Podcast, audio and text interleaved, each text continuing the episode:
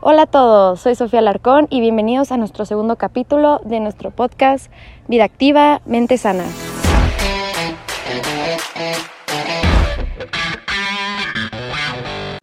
Hola a todos, mi nombre es Sofía y el día de hoy vamos a hablar de un tema muy importante de cómo influye la alimentación en nuestra salud. Con ustedes, Ana Sánchez. Hola.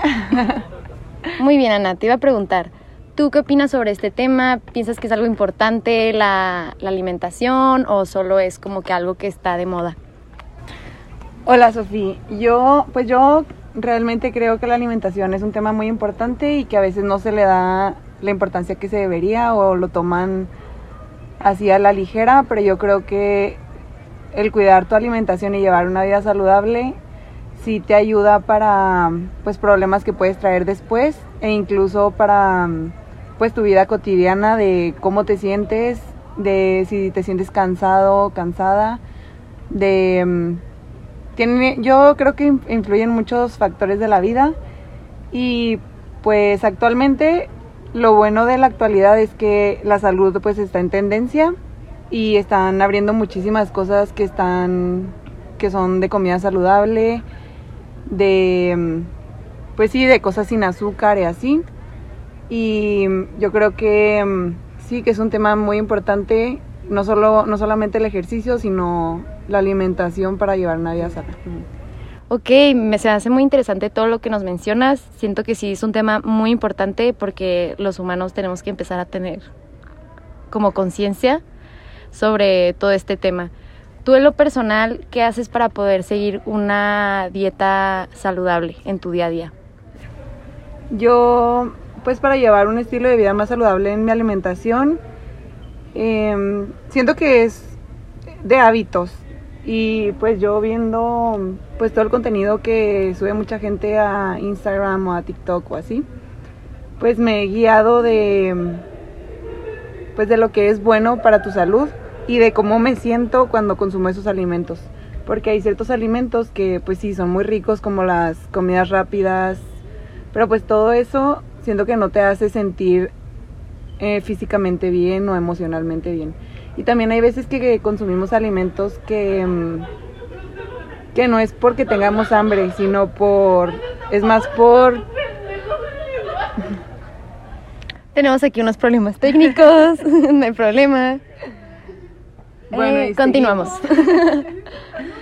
Por problemas emocionales o así, tendemos a consumir alimentos que en realidad no nos nutren y pues a tener atracones. A mí pues usualmente me pasa mucho eso de que tengo atracones y así, pero junto con un especialista creo que todo esto se puede llevar de manera saludable. Y lo que a mí me han comentado también, y pues sí lo tengo comprobado, es que el orden de de tus alimentos pues importa. Y pues voy a mencionar un poco sobre esto para que la gente pueda, pueda guiarse sobre por aquí. Ah, muy bien, perfecto. Cuéntanos. bueno, lo que yo hago es pues siempre en tu primer comida eh, incluir verduras y proteínas. Siento que es lo más importante de que entre primero a tu cuerpo para poder digerir esos alimentos. Y pues ya después siguen los carbohidratos y las grasas que al igual siento que muchas personas les pueden tener miedo, pero pues en realidad son cosas que te nutren y que mm, te siguen dando energía para el día a día. Sí, de hecho eso te quería comentar. ¿Tú qué consejo le podrías dar a todas esas personas que a veces sienten como una frustración al, a la hora de comer algo que no sea, que no sea sano? ¿Tú crees que existe un balance o que no existe ese balance? No, yo creo que sí existe un balance y para todo, justo para la alimentación como para el ejercicio.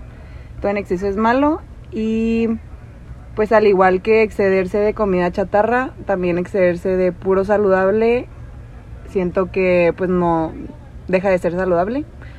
Y pues sí se encuentra un balance porque justo no es como que nunca te vayas a comer una hamburguesa o un brownie o un antojo, ¿sabes?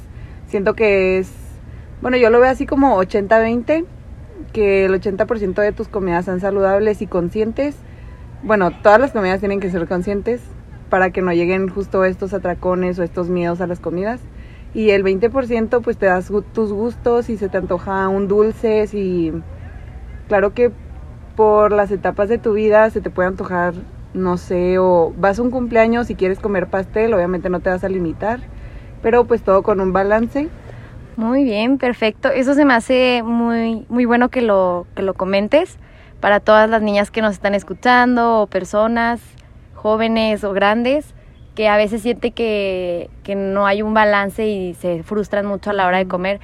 Sí, hay que comer saludable, como lo mencionas, pero siempre teniendo un balance en tu día, en tu día a día, como tú mencionas, cuando vas a un cumpleaños, no limitarte a la hora de un, de un antojo, de un pastel, obviamente con sus debidas medidas. Sí, justo. Muy bien, bueno, espero que les haya gustado a todos los que nos están escuchando, que saquen algo bueno de esto. Y bueno, te agradezco mucho a ti, Ana, por acompañarnos en este episodio. Gracias a ti, Sofía, por invitarme.